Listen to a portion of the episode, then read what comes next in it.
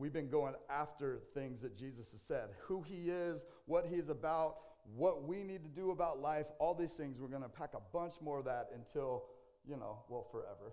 We're going to keep talking about Jesus. But this year, we're going to really, really focus in, like I said before, on who Jesus is and what he says and what he's done.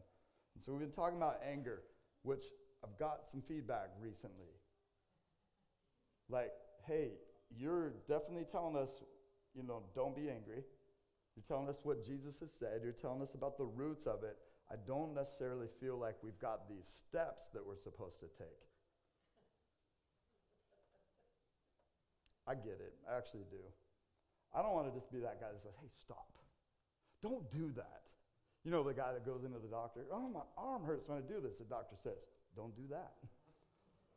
But I mean, we want to know why it hurts, right?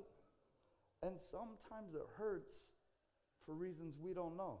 Sometimes things are wrong in your life because, well, there's just a broken world. But sometimes it's very specific. It's things that have been done to you or things that you're doing. And so, you know, things happen for a reason? Yeah. Sometimes your thumb hurts because you keep hitting it with a hammer. and sometimes I don't know why it hurts. It's just kind of weird.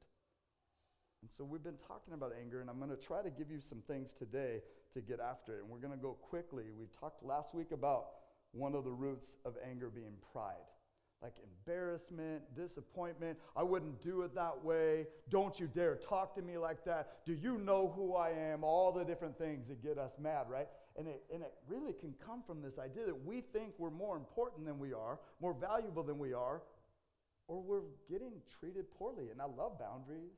I do. I really do. I'm not perfect at them. I'm not even sometimes good at them.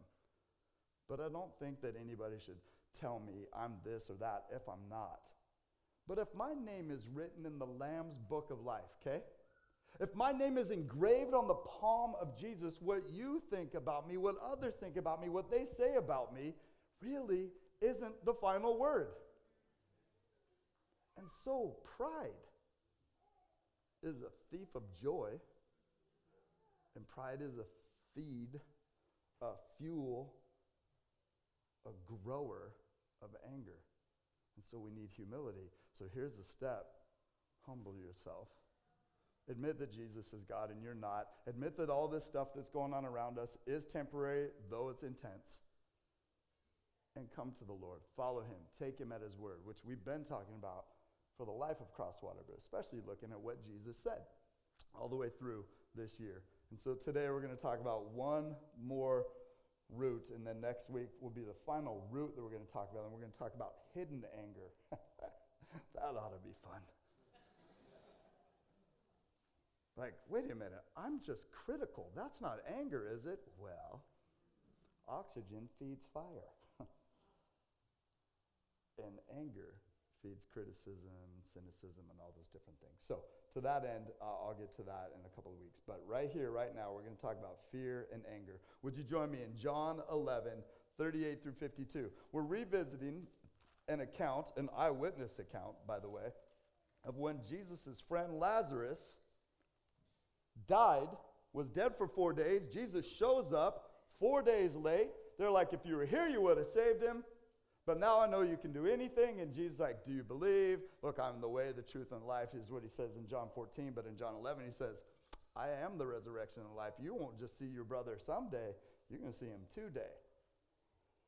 And there is fear and anger and pride in the midst of this whole story, but we're going to pick it up in verse 38, where Jesus is deeply moved again. Now, he had cried already, but like, here we go. He's moved and he comes to the tomb. Verse 38. Then Jesus, deeply moved again, because he's a human and he's God and he cares, he came to the tomb. It was a cave and a stone lay against it. We just had Resurrection Sunday or Easter, as some of us call it. And we had that picture there too. There's a stone that would cover the entrance. And so Jesus says, Take away the stone. Martha, the sister of the dead man, said to him, Lord, but this time there'll be an odor, for he's been dead four days. Look, I, I don't always just find the easy little things to pick out. Sometimes, right in the middle of talking to you, the Lord will put things on my heart. But this one has been on my mind for a long time. She wanted to see her brother again and knew that Jesus could have made things better. But she's got a limit on how good God is. She's like, Yeah, but now he's going to stink. Do you want to see this miracle or don't you? We're like that, right? We say to God, and this is part of pride, I want you to do this right here. This will show me how awesome you are. And he's like, Oh, I'm so much more awesome than that. I'm not just going to be put in that little box. TNT to the box. Because watch what happens. Jesus said to her, Did I not tell you that if you believed, you would see the glory of God? Friend, where are you placing your trust is a great question right now. So they took away the stone, and Jesus lifted up his eyes and said to the Father, his daddy, God, Yahweh, I thank you that you have heard me. I knew that you always hear me, but I said this on account of the people standing around, that they may believe that you sent me. Now, when he had said these things, he cried out in a loud voice, Lazarus, come out. We talked a bunch about this, but I'm just thinking he's in paradise, right? Ah, this is gorgeous. It's amazing. Everything's perfect. Did you hear something? Moses is next to him. Oh, I didn't. All right, I did. It's Jesus. He's calling you. Time to go, Lazarus. And he's like, What? I just got here. So he, yeah, don't make me go. So he says, Come out. And the man who died came out. His hands and his feet bound with linen strips. This was the first time I was rereading this today. First time I thought about this. Everything's bound up. He's kind of like a mummy. I just always thought he walked out. His feet were bound. You know what got my attention this morning?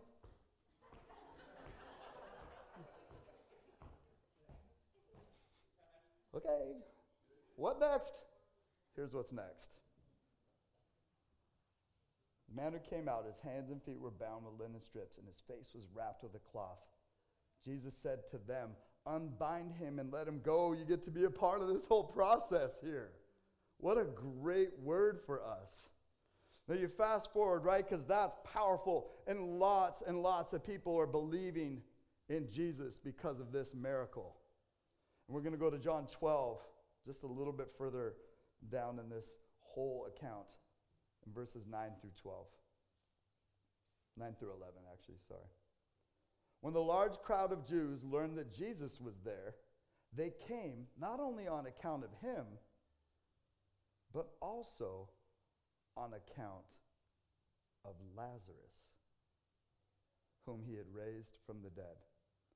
Look, I think I have time. I'm not going to fast forward. I'm going to go back, if you guys are okay with it. I'm going to go back really quick to verse 45 of John 11. Thank you for being with me here, Paige. John 11, 45. Many of the Jews, therefore, who had come with, with Mary, Jerry, and had seen what he did, believed in him. But some of them went to the Pharisees and told them what Jesus had done. They were snitching. So the chief priests and the Pharisees gathered the council and said, What are we to do? For this man performs many signs. If we let him go on like this, everyone will believe in him. And the Romans will come and take away both our place and our nation. What's going on with these guys right here? What are they scared of? Losing their place. Okay, now losing their place, losing their power. Look, there's some pride going on here. There's fear. They're afraid that Jesus is better than them. They're afraid that Jesus is going to get the attention that they're getting. Here's the worst thing they're missing that he is the big thing. They're afraid not only is their place, their position of authority going to be taken, but they're afraid that the temple is going to be taken. Jesus had already said that the temple wasn't the big deal. He's the big deal. They didn't hear that because they're focused on their religious tradition and their religious authority on what exactly they think is right, and they won't take anything else for an answer. They won't take Jesus for an answer. So they're afraid. But one of them, Caiaphas, who was the high priest that year, said to them, You know nothing at all. Super humble. That's sarcasm. He wasn't being humble at all. You don't know anything, nor do you understand that it's better for you that one man should die for the people, not that the whole nation should perish. He did not say this on his own accord, but being high priest that year, he prophesied that Jesus would die for the nation. Out of his own mouth earlier, he says this is going to happen. And he doesn't even know what he's saying. And not for the nation only, but also to gather into one the children of God who are scattered abroad. And I don't have verse 53 up there for you, but I'm going to read this. So from that day on, they made plans to put him to death. Their fear led them to anger, and it led them to action. They were afraid, like we said, of their place, literally their place getting taken, and then their place of the temple and their nation not being all there could be because Jesus is going to cause some serious problems because he doesn't do it like we do it. He's not who he says he is, he's not who his little uninformed believers think he is. And we need to stop him. So they wanted to kill him. And now we'll go to John 12, 9 through 11, just really quick. When the large crowd of Jews, a ton of them were there, learned that Jesus was there, they came, not only on account of Jesus, but also to see Lazarus, whom he had raised from the dead. So the priests, the chief priests, made plans to put Lazarus to death also. Because on account of him, many of the Jews were going to go away and believe in Jesus. You guys, I'm going to tell you right now, and we're going to fast forward a little bit of this. These guys were afraid of Jesus, and they were afraid of any of the stuff that he was doing because they were no longer the big deal. Yes, that's pride, but it's fear. We get afraid of a lot of things. We're afraid that we're going to have to say no to ourselves. We're afraid people are going to judge us. We're afraid of all kinds of consequences of following Jesus. Like he calls us to do things. There's a way, it says in Proverbs, that looks right to us, but in the end it leads to death. But it looks pretty good to us, so we go ahead and go with it. Because it's easier, because it's comfortable, because we're afraid to do what God says because I may not be able to be in charge. And they didn't want anybody to be in charge but them. So this leads me to a different proverb. If you'll join me there, you can. Proverbs 29 25. The fear of man lays a snare. That's a trap. But whoever trusts in the Lord is safe. Look, I, I don't have time to unpack all this, but I'll ask you to consider a few people. Was there any fear in Adam and Eve when they sinned? Yeah. What were they afraid of? Being punished for doing the wrong thing. What else? They, got, they thought God was holding out on them. They were afraid that God wasn't as good as they thought he was. And what were you saying, Ange? They were afraid of that. They're afraid that their sin was going to be exposed and their bodies, right? And yet, all of that. Lots more, you guys. But it led them to not trusting God. And I don't know how angry they were, if they're angry at all. I'm just saying, fear can lead you to a bunch of bad stuff. Go to Cain and Abel. Go to Abraham. Go to Isaac. Just go through the list. People were afraid, and that led them to make some really poor choices. And anger is definitely one of those things. See, if I'm going to be able to get over my fear, I'm going to have to be strong. And if I'm going to be strong, I'm going to have to be loud. I'm going to have to be forceful. I'm going to have to be in charge. And that's a mess. It leads us to a trap. But if you trust in the Lord, you will be safe. Eventually, ultimately. I would say immediately you can have a peace that passes all understanding because you know that God is taking care of things. Look, G.K. Chesterton, amazing author, theologian, all of that. He says this, and, and I love this, and I had not seen this quote before. We fear men so much because we fear God so little. One fear, fear, cures the other. We fear people instead of God. And that's a trap. We need to swap that out, and we did a huge series on that, and you can go back and look at swapping out those fears. One of the things that I found as I was listening to the Bible as I was falling asleep. You ever do that? Friend of mine, when I was working at, uh, uh, gosh, where was I? Red Robin. I used to say, hey, do you ever fall asleep while you're praying? Because that's the only way I can do that. And I wasn't following the Lord, but I should have understood something at that point. The only time I really was able to fall asleep is if I started to pray. I was far from God, but He was the only one who could give me peace. uh, I'll see you later. And by God's grace, I was able to.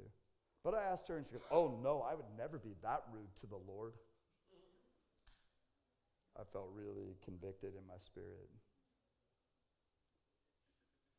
But here's what's up I don't think you and I need to be petrified of God. We need to actually put Him ahead of other people. And as I was listening to the Bible and as I was falling asleep, I had this dream about a passage that I was actually listening to. And it's John 12, and I'm going to read it for you. It's 42 and 43. Nevertheless, many, even of the authorities, believed in Jesus. But for fear of the Pharisees, they did not confess it, so that they would not be put out of the, the synagogue. For they love the glory that comes from man more than the glory that comes from God. You guys, what do we do about this? How do we swap these fears? What is it about people that's so much more important to us than even God? Because these guys believed in the Lord and yet they wouldn't confess Him because they were afraid they would get kicked out of church. And there, if you were kicked out of the synagogue, people wouldn't hire you, they would kick you to the curb.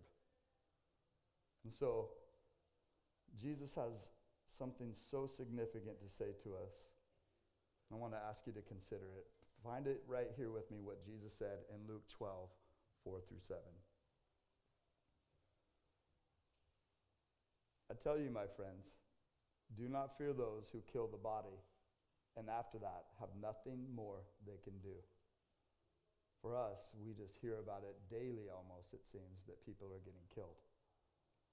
Truly, daily, many people die. We're very afraid of that. And we're afraid of people who can condemn us, people who can put us in prison, people who can kill us. Jesus says, I tell you, my friends, do not fear those who kill the body, and after that have nothing more they can do. But I will warn you whom to fear. Fear him who, after he has killed, has authority to cast into hell. Yes, I tell you, fear him. The rest of G.K. Chesterton's quote I don't have on the screen, I'll read it for you. When man's terror scares you, turn your thoughts to God's wrath.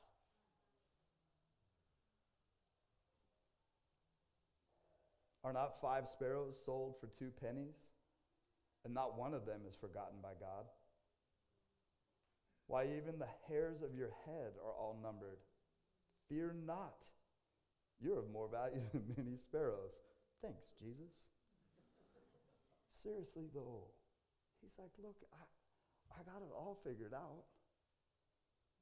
What are you afraid of? I've got you. I've got plans for you. If you're outside of me, my wrath will separate you forever. Don't let that happen. Come to me. Humble yourself. Get rid of your pride. Get rid of your fear. Trust me. Friends, we need to prioritize our fear. We need to put God ahead of everything else and everybody else. Jesus continues in Luke 12. And I tell you, everyone who acknowledges me before men, the Son of Man, the Messiah, him, also will acknowledge before the angels of God. Look, you acknowledge me, I acknowledge you. It's not a scratch my back, I'll scratch yours. You know that I'm the Savior, you're my people. But the one who denies me before men will be denied before the angels of God. And everyone who speaks a word against the Son of Man will be forgiven. If you say no about Jesus and his teaching, you can still be forgiven. But the one who blasphemes against the Holy Spirit will not be forgiven. Friends, so many years I have wondered in my life, what does it mean to blaspheme the Holy Spirit? Fortunately, for a lot of years, I've had a pretty solid answer. It means to ignore him. It means to put him off. Look, there was people all around that were like, nope, we're not going to believe in Jesus. Even his brothers didn't believe in him. And yet, when he died and rose from the dead and then gave his Holy Spirit to his believers, his brothers believed. They didn't turn away from the Holy Spirit, the conviction of their hearts anymore. Hey, if you're such a big deal, they told him before he died, go up, show yourself off. They didn't believe him. But the conviction of the Holy Spirit, they were convicted of their sin, they were convicted of mocking him, and so they didn't turn away anymore. They recognized that Jesus wasn't just their brother, half brother, he's the Lord. But there was others who saw all this and they're like, nope, nope, nope. There's all these people doing all these miracles in Jesus' name, and they were so afraid of losing their position of king of their own lives, they're like, uh uh-uh. uh And they ignored the Holy Spirit. That's the blasphemy of the Holy Spirit, and you will not be saved if you don't confess Jesus as Lord. If you don't ask Him for forgiveness, seek His kingdom first, His righteousness means that you recognize that He's the King. And you only can do that by the Holy Spirit convicting you and leading you. It's Him that initiates it. You saying no, you will be separated. You'll get what you want, friend, and that's you being in charge. And that's a bad place to be. And finally, he says this in 11 and 12. It's really encouraging, actually. When they bring you before the synagogues and the rulers and the authorities, do not be anxious. Another way to say, don't be afraid. Don't be anxious about how you should defend yourself or what you should say, for the Holy Spirit will teach you in that very hour what you ought to say. Hmm. you guys, just a couple of things and we'll get rolling. First one, acknowledge Jesus. Lean on him, recognize him. It's good news. I mean, look, I don't want to muddy the gospel. It isn't do a bunch of good things and Jesus says, Oh, Carol, good job. I got you because you do so many great things. Acknowledging Jesus is like, there is a God and I'm not him. And so I acknowledge that you are him. I lean on you. I give myself to you. I have a bunch of stuff that I don't know how it's going to work out, but you do know how it's going to work out. So I come to you. I acknowledge you. I confess with my mouth that you are the Lord, and I believe in my heart that God raised you from the dead. So acknowledge Jesus. First step recognize, confess, lean on Jesus, your only living hope. The next thing, trust His Holy Spirit. Trust Him. He's going to lead you. He's going to convict you where you need conviction. He's going to lead you where you need leading. He's going to comfort you where you need comfort. He's going to counsel you where you need counsel. He's going to give you the words to say when you're in a spot. Well, I'm really afraid I don't want to alienate this girl because she's a potential wife. I don't want to alienate this guy because he's a potential husband. I don't want to alienate these kids because I, I want to be invited to their wedding. I don't want to alienate anybody by saying I follow Jesus, so I'll just keep it to myself. Trust the Holy Spirit. He's given you words. You might actually be the one that leads them. My friend told me this morning in the parking lot Aaron, you're making a difference. I'm a human. I need to hear that. The people around you need to hear it. The people in your life need to hear about Jesus. The good news is always good. It just doesn't sound like it sometimes, so maybe keep saying it. How do we move towards Jesus today with all of what we heard in the kind of quick Aaron Day type of message? First of all, humble yourself. Confess that Jesus is Lord. Some of you haven't done that yet. Some of you have been fighting it. Some of you did it when you were little, but it really didn't mean anything because you did it so you could get cookies. and maybe you did it a little bit later because you wanted to have friends. Or maybe you did it a little bit later because you wanted to have a spouse. Maybe you did it a little bit later because you didn't want your kids to go to hell in a handbasket. But you're sitting here today and you're like, look, I haven't actually given my life to the Lord because I keep taking the crown and putting it on my head. Because I'm afraid of Him leading, because He might lead me to a spot I don't want to go. Your comfort zone will be blown up. God is good like that. He won't let you lean on the wrong spot. But if you keep trying over and over again, He'll let you. But today could be the day where you believe and you repent and you follow Him. For some of you, you've already done that, but you have gotten a little bit off and you're into the anger and the fear and the pride and the, the doubts and the worries and the frustrations and the pride of you being better at being God than He is. So here we go. You need to obey Him. Simply put, it might look like forgiveness, repentance. That means turning from your sin, not just confessing it, but turning from it. It might look like getting baptized today. God is calling you to something. Listen to Him. No more lying, no more cheating, no more compromising.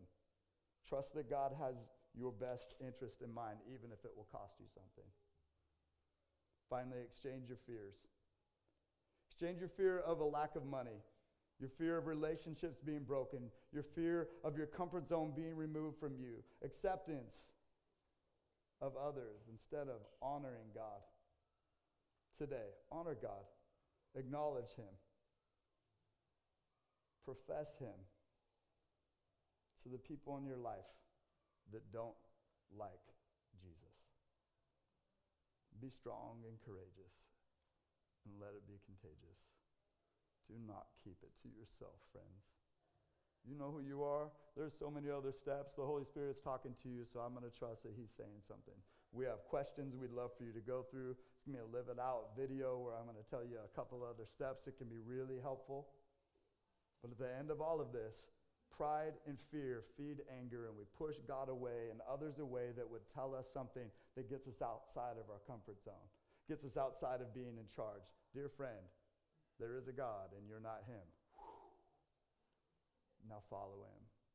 Jesus, I love you and thank you for my friends and my family. I lift them up to you and I pray for an amazing day of believing you and trusting you and following you and sharing you and all the other things, Lord, that only you can bring, like a peace that passes understanding, a hope in the midst of hopeless times. God, I just love that Pastor John said that we're just not the king. God, would we confess that and believe that and follow you as the only true King? I pray in Jesus' name. Amen.